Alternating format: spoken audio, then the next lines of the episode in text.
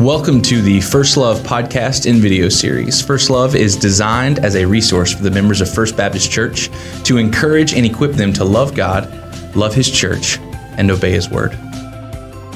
First Baptist Church, welcome once again to our First Love podcast. Pastor Luke here, here to talk about his uh, sermon yesterday. You were in Genesis 26. Um, yep. Really quick, lightning round. How's, how's Genesis going?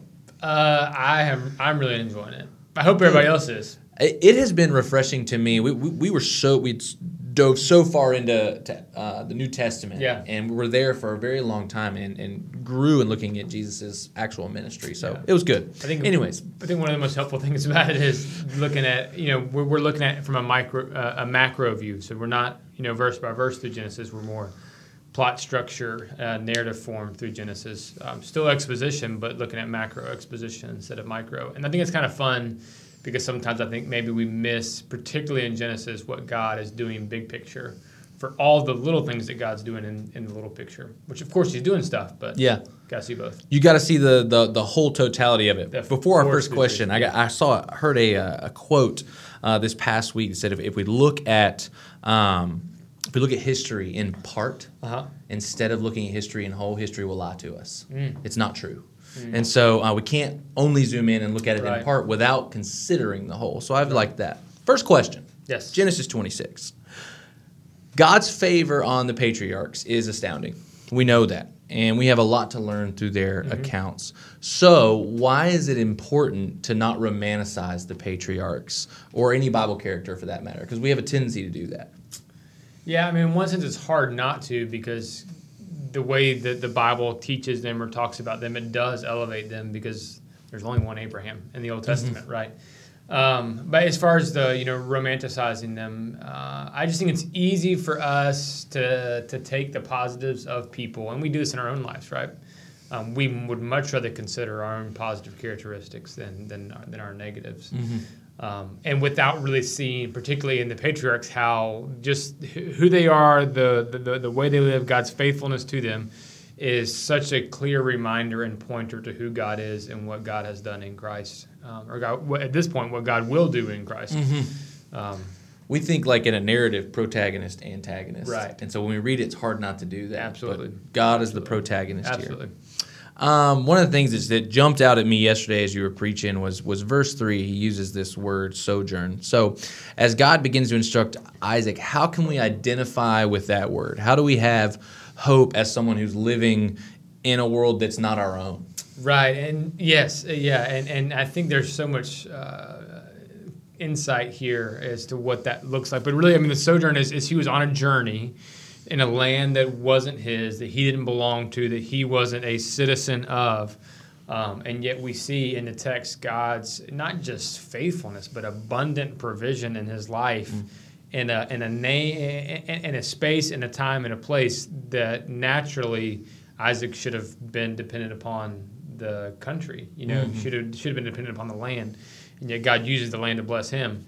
Um, and so I think for us, just kind of applying that maybe a little more directly than we did yesterday, like to realize uh, it doesn't matter um, if someone were to view this video and they lived in um, Ethiopia or India or us here in America, like wherever you are, like spiritually speaking, we are sojourning in this land. Mm-hmm. Um, we might own our possessions here on earth, you know, use air quotes there. Um, but really, we, we, we are sojourning here. We are citizens of a different kingdom. Mm-hmm. Um, God's abundant provision in our lives um, is, a, is a testament to His faithfulness, not necessarily of where we are, who we are, why we are. Mm. You know.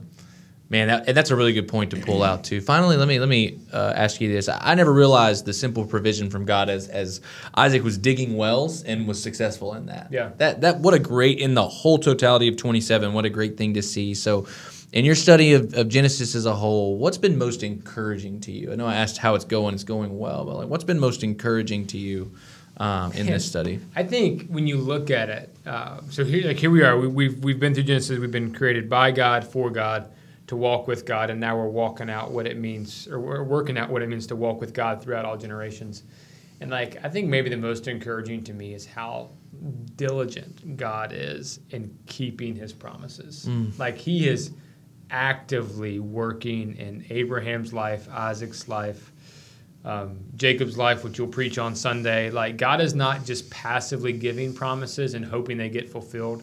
Like He is in the very details of everything. And so for us, I just think for me as a reminder, and the roles God's called me to as a husband, as a father, as a pastor, um, like God is intimately involved in every single detail of all of those roles, and He is actively working to fulfill His promises in them and through them. And that I think just a breath of fresh air for Christians. Mm, breath of fresh air. That's a great way to say yeah. that. Well, let me let me pray just over our week uh, as a church and um, just coming from this passage as well. So let's let's pray.